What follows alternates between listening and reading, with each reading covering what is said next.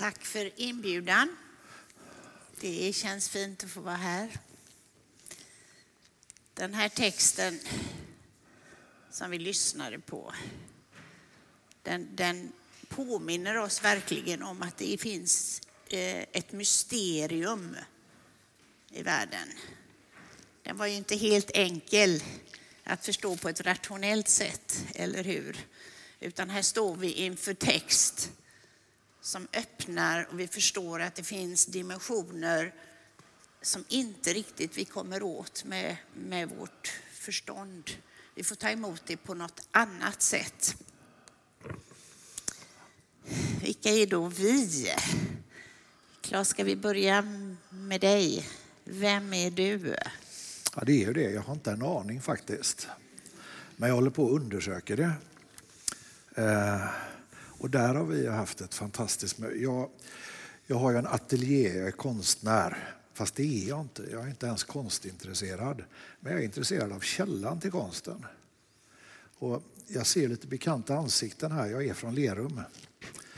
Eh, och jag är uppvuxen i ett kommunistiskt, ateistiskt psykologhem. Min ungdomsrevolt var att gå med i scouterna, det förlät aldrig min pappa. Och så är jag med om massa oförklarligheter i ateljén som jag inte har ord för. Jag trodde jag skulle vara konstnär. Men det är något annat som pågår i min ateljé. Jag lämnade denna världen och gav mig ett rum för att lära mig att be om det som inte är av denna världen. Och så öppnar sig en källa och det kommer saker som är så vackra så de kan omöjligt komma från mig som person. Jag kan inte ens med att signera mina målningar längre. Vad är det här? Vad är det som pågår? Och så har vi haft ett möte som vänner i många år. Där jag har beskrivit det här och så har du sagt Får jag berätta för dig Claes vad Jesus säger om detta? och så finns det här redan beskrivet, orden. Och... Så jag, jag undrar vad jag håller på med och om det är jag som håller på med det. Det är i alla fall inte personen utan det är inspirationen. Ja, jag tänkte att vi skulle prata lite om inspiration, men jag först ska jag säga jag är då den som säger ja, Jesus säger om det här. Jag är pastor i eh, Equmeniakyrkan. Jag har varit på besök här tidigare och, glad att vara här igen. Agneta, jobbar vi med vi har ju sagt det till varandra, eh, jobbar vi med liknande saker, leta efter källan, fundera över uttrycken, eh, att ta emot livet, inte hela tiden hålla på och skapa det. Jag tänker, du har pratat mycket och det var så jag eh, lyssnade till dig i början om inspiration.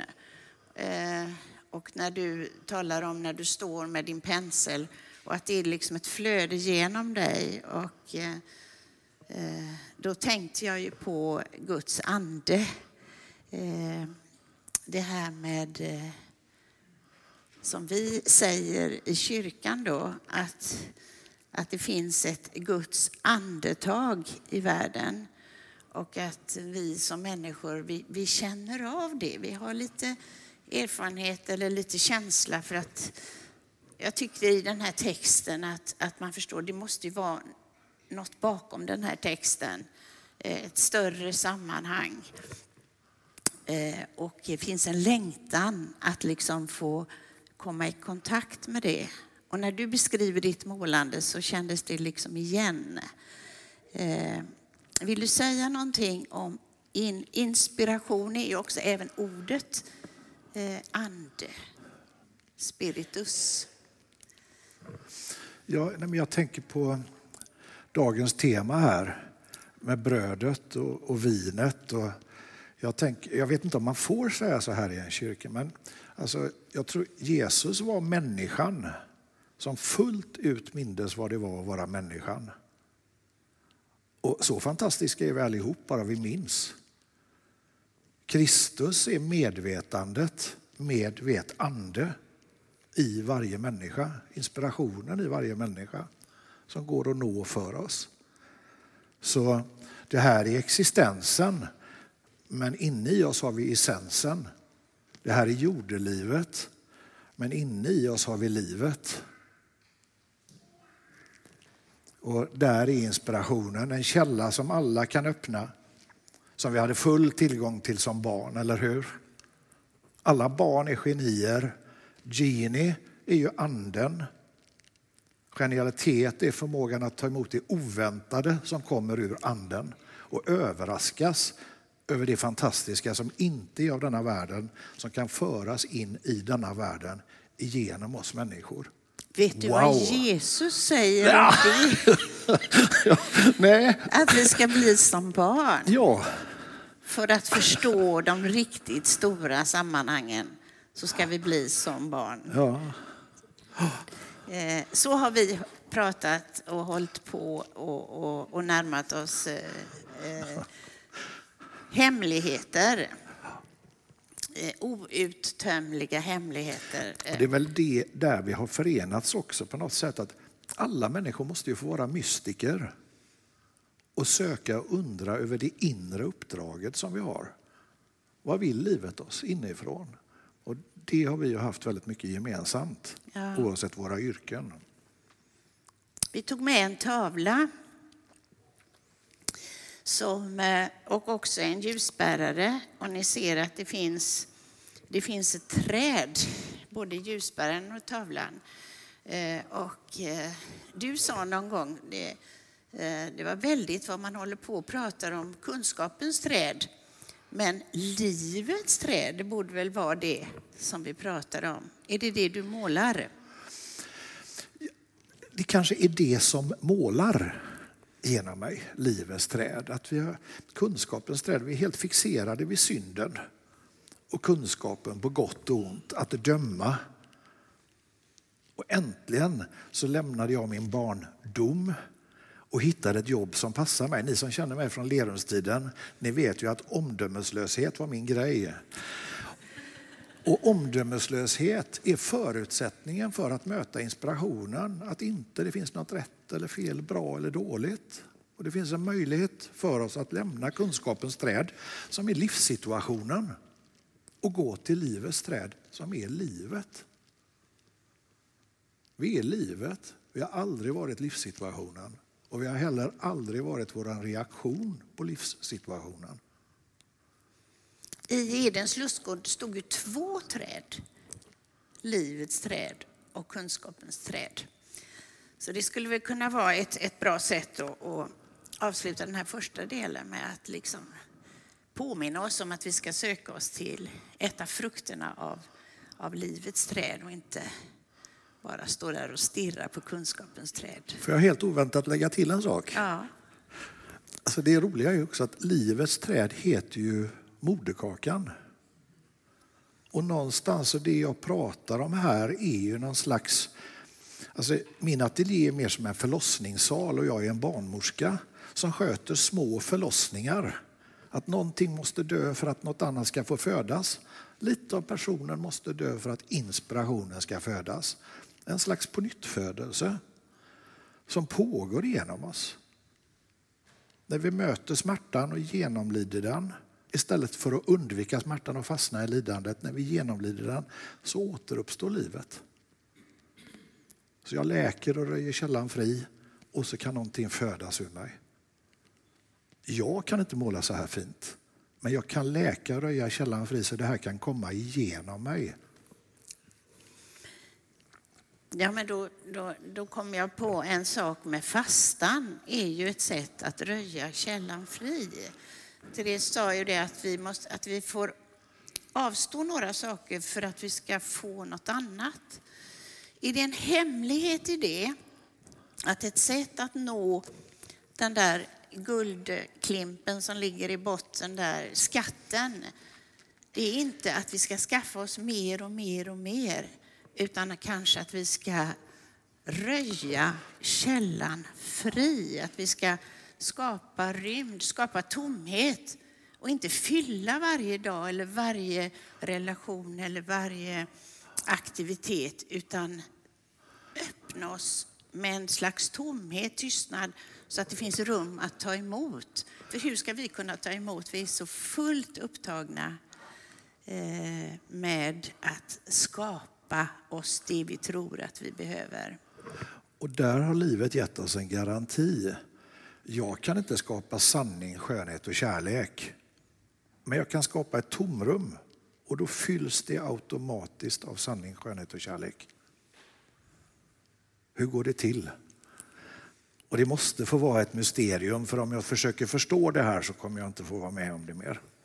Så vi kan väl säga att vi, vi försöker prata på ett sätt som ni inte förstår.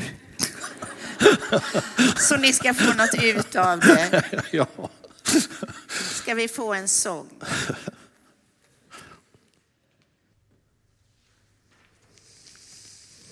Tack. Musik är ju någonting som ligger där utanför vårt förstånd och som ger oss liv. Claes, har du lust att ställa dig upp och, och presentera tavlan? Oj. Det var jag lite oförberedd det på. Du ja, inte. men det är roligt. Ja. Jag får fråga dig en sak först? Ja. Det här med tro. Ska man ha en relation med Gud eller får man lov att ha en upplevelse av Gud inom sig?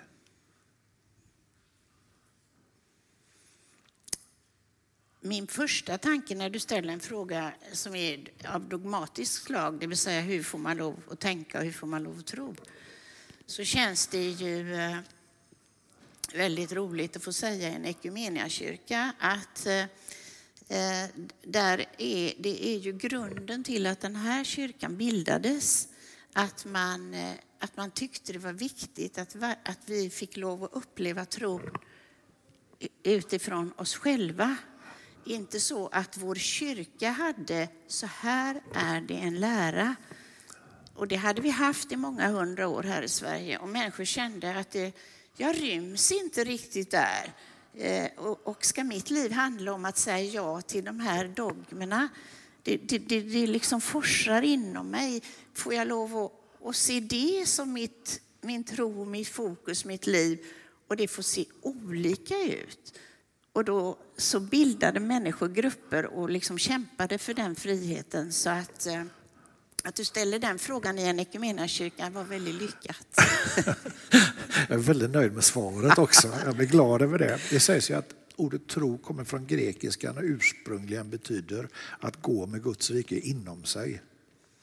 Precis. Men till, men till tavlan så är det, det är så roligt för jag, jag brukar ju, alltså i kladd så tycker jag mig se saker. Uh, och så följer jag bara den intuitionen. Det ser ut som, det ser ut som. Ni vet som när man var liten och låg och tittade på molnen, ser ut som en hund som jagar en ballong. Det där har jag viftat bort i många år, men nu tog jag det på allvar och i månader så byggdes bilden upp. Jag hade inte en aning om vad jag höll på med. Jag vet att jag är på rätt spår när ögonen inte känner igen vad jag håller på med, men jag är så glad i bröstet så jag inte vet vart jag ska ta vägen. Entusiasm, anteo i kontakt med Gud. Då vet jag att jag är på rätt spår och då bara jag fortsätter och lyder. Jag lyder en röst som är större än mig själv. Jag är ett berättande, berätt ande. Visst är språket fantastiskt? Jag tar ju mig vissa friheter, men det kan hända att orden finns kvar just för att de rymmer denna visdomen. Men den här tavlan, i efterhand så tolkar jag, för fantasi är en nackdel när man tar emot inspirationen och intellektet ska kliva åt sidan så intelligensen kan berätta. I efterhand så tittar jag på dem och tolkar mina målningar precis som min tolkning inte är viktigare än din tolkning. Men det är så roligt, jag har lyssnat nu på besökare som kommer till ateljén, vad de säger om den här. Och jag berättade pyttelite för en grupp som var inne att jag hade känslan av att här nerifrån kommer det är liv som sen blir livsformer och sen blir berättelser, ett berätt ande som sen blir mer och mer poetiskt och metafysiskt. Poesi kommer ju från grekiskan poesis som betyder ur sig själv uppstiget. Tack Kai där nere som har lärt mig detta. Och till slut så blir det metafysik och löser upp sig igen. Och då säger en ung tjej, ja, jag är sjuksköterskestudent, jag förstår vad du menar för här står ju H2O hade jag inte sett överhuvudtaget. Och bakom henne står en äldre man och säger, ja jag ser att du kan morse i alla fall. Nej, det kan jag inte. Ja, men här står ju Gud i morsetecken. Va? Gör det det? Och sen står det en pastor och säger ja, det är uppenbart att det är livets träd för det finns inga ormar där med tanke på att igelkottarna har tagit hand om det. Och så börjar människor berätta och det underbaraste är två barn som står och tittar och säger, den ena säger titta det kommer meddelanden från himlen. Nej, säger den andra, det är fröer. Och så säger den första, ja men fröer är ju meddelanden från himlen om vad som ska växa på jorden. Eller hur? Vad skönt att man inte själv står och berättar. Jag tänker, eh, det förhållningssättet som du har när du skapar en tavla, eh, kan vi ha det, inte bara glädjas med dig, utan i våra liv, kan vi förhålla oss lika lekfullt och eh, eh, att inte ha förutfattade meningar om allting. Eh, att gå in i, skapa, känna lusten, eh, leka, skapa tomhet och så se, oj, även ur mitt liv eh, växer det fram sådana vackra former som andra människor kan se. Åh, oh, det står H2O. Eh, det, det, det, är en spännande tanke eh, att få vara lekfulla och levande eh, allihop. Och få överraskas av vad vi rymmer. Är det någon av er som har haft upplevelsen av att ni är mycket mer fantastiska än vad er omgivning fattar? Och det är sant. Undra hur fina och fantastiska vi är. Nu ska jag få Björn Ranelid att framstå som ödmjuk. I mitt fall är det så att jag redan från början var så fantastisk så det kommer inte räcka med min livstid för mig för att undersöka och ta emot gåvan att vara en människa. Och ändå skulle jag försöka bli massa saker jag inte var det avtäckandet, den undersökningen. Är det någon som tycker den här är vacker? Då är du minst så vacker själv, annars hade du inte kunnat känna igen skönheten. Undra hur vacker du är. Och det är inte den här tavlan du tycker är fin. Jag, har mål, jag vet bättre, ni gillar inte ens målningen. Det handlar inte om det.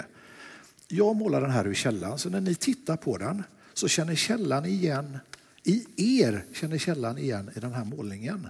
Så ni börjar tycka om er själva. Visst är det en vacker kommunikation? Jag tänker att eh, eh, temat var ju brödet. Jag tänkte vi skulle ta oss tillbaka till brödet och den här oerhört komplexa texten. Eh, att vi blir eh, uppmanade av att äta Kristus, att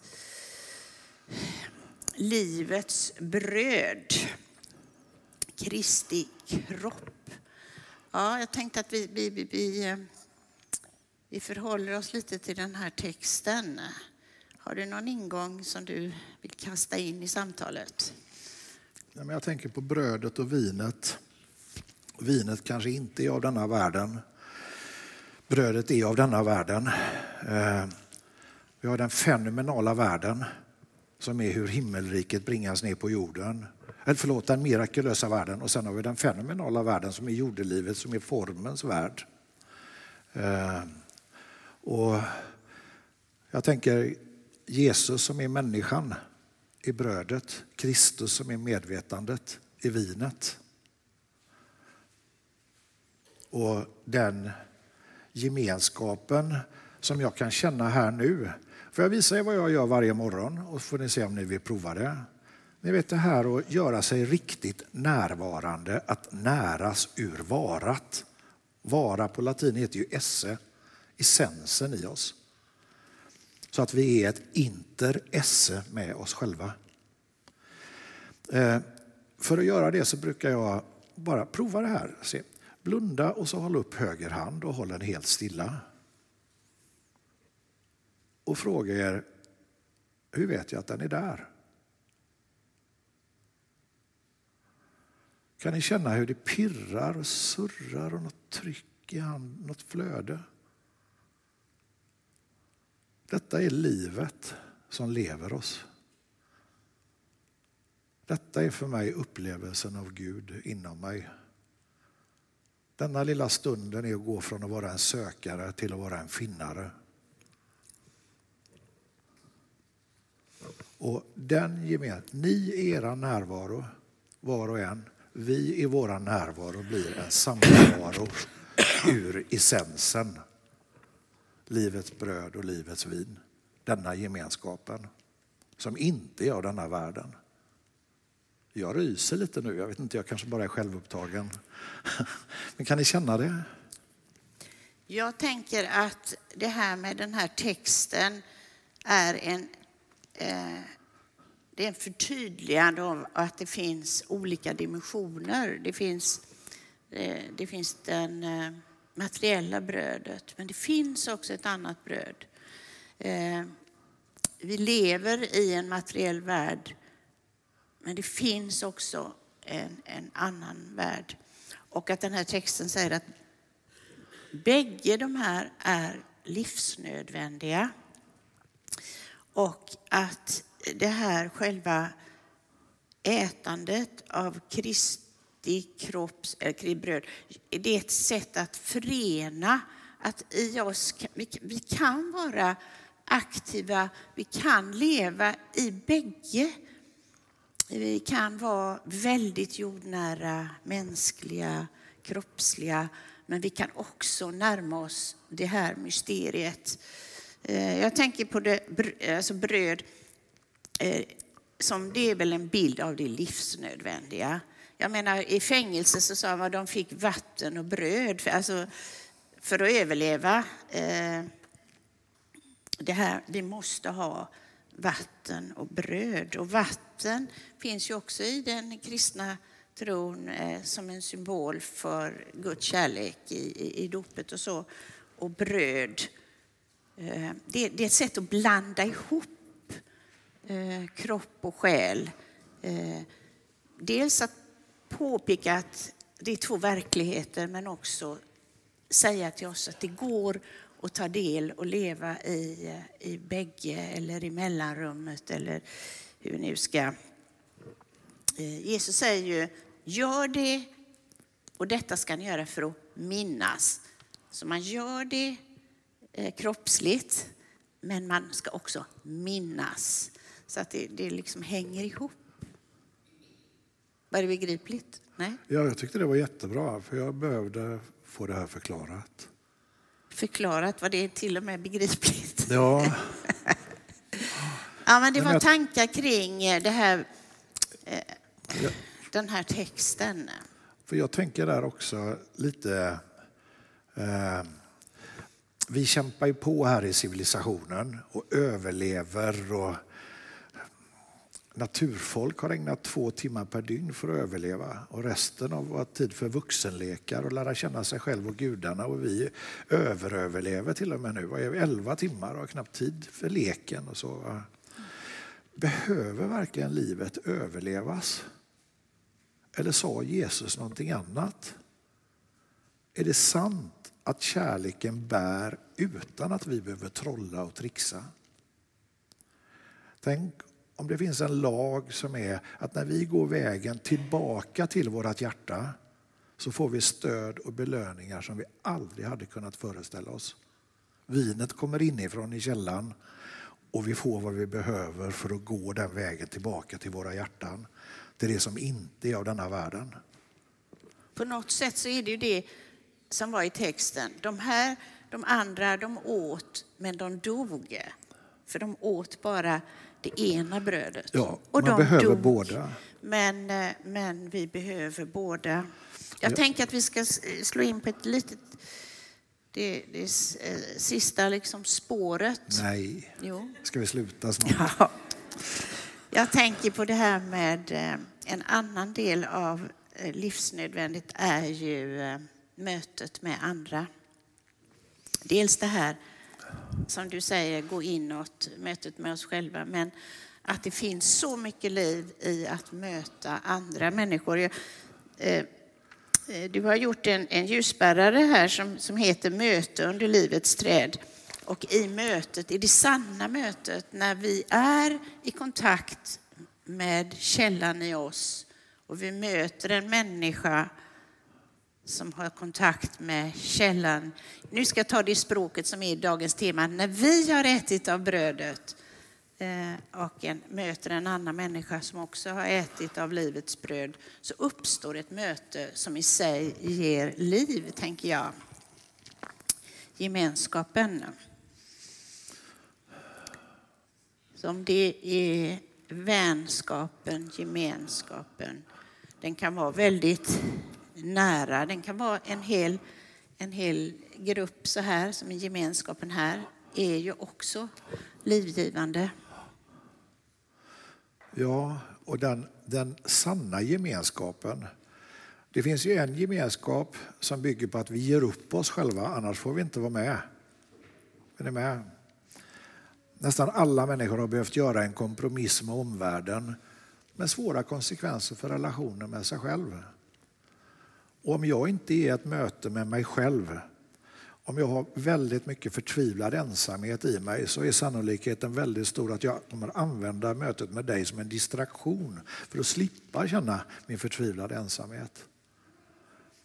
Den som inte bär sitt kors är inte värd att tillhöra mig, men kan jag bära min smärta och läka så röjs källan fri så jag får en relation med mig själv först. Och då kan jag få vara med om mötet med en annan människa. Wow! Och där är väl den sanna gemenskapen, när vi börjar dricka ur vår egen källa. Jag kan inte älska dig. Personen kan inte älska personen, men källan i mig kan älska källan i dig. Och då lägger sig inte personen i hur den här kärleken ska användas i ditt liv. Utan då går kärleken dit där den mest behövs. Och tänk om det är samma källa i oss båda. Och det är gemenskapen.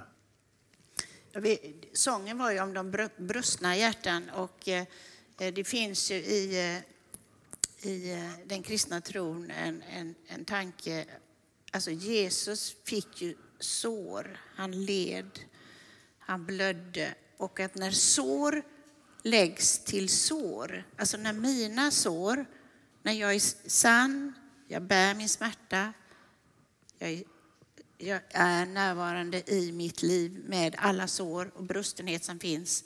Det, det, det möter en annan människa som också är där. Så sår läggs vid sår, då uppstår ett helande. Och då även när våra sår läggs till Jesus sår så uppstår ett helande. Så gemenskapen är också ett sårbarhetens gemenskap som skapar, skapar liv. Så tänker jag, jag om jag sätter en, säger en sista fråga som du är oförberedd på ja. igen. Så hur ska vi ge det här brödet vidare till andra? det, det är det jag tror. Om jag försöker ge det brödet till dig, jag ska hjälpa dig så att du får det här brödet.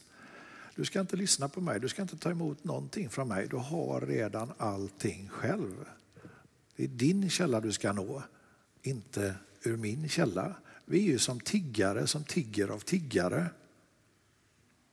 När vi egentligen har en otrolig skatt inom oss. Och det är det som jag tänker, när vi leker och målar så är vi ett inter-esse. Men om jag kan låta dig vara utan att hålla på med dig och du kan låta mig vara utan att hålla på med mig. Esse på latin heter ju vara, så uppstår interesse och då flödar någonting mellan oss som är större än människan. Kanske Guds kärlek.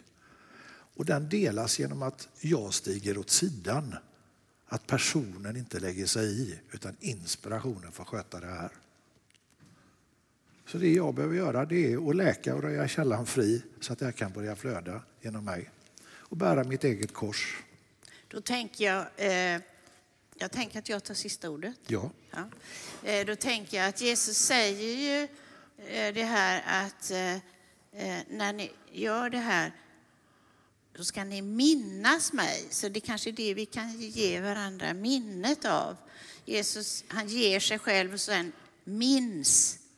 Och kanske det är när vi tillsammans minns vad vi har, vad vi är. Eh, så uppstår den här gemenskapen.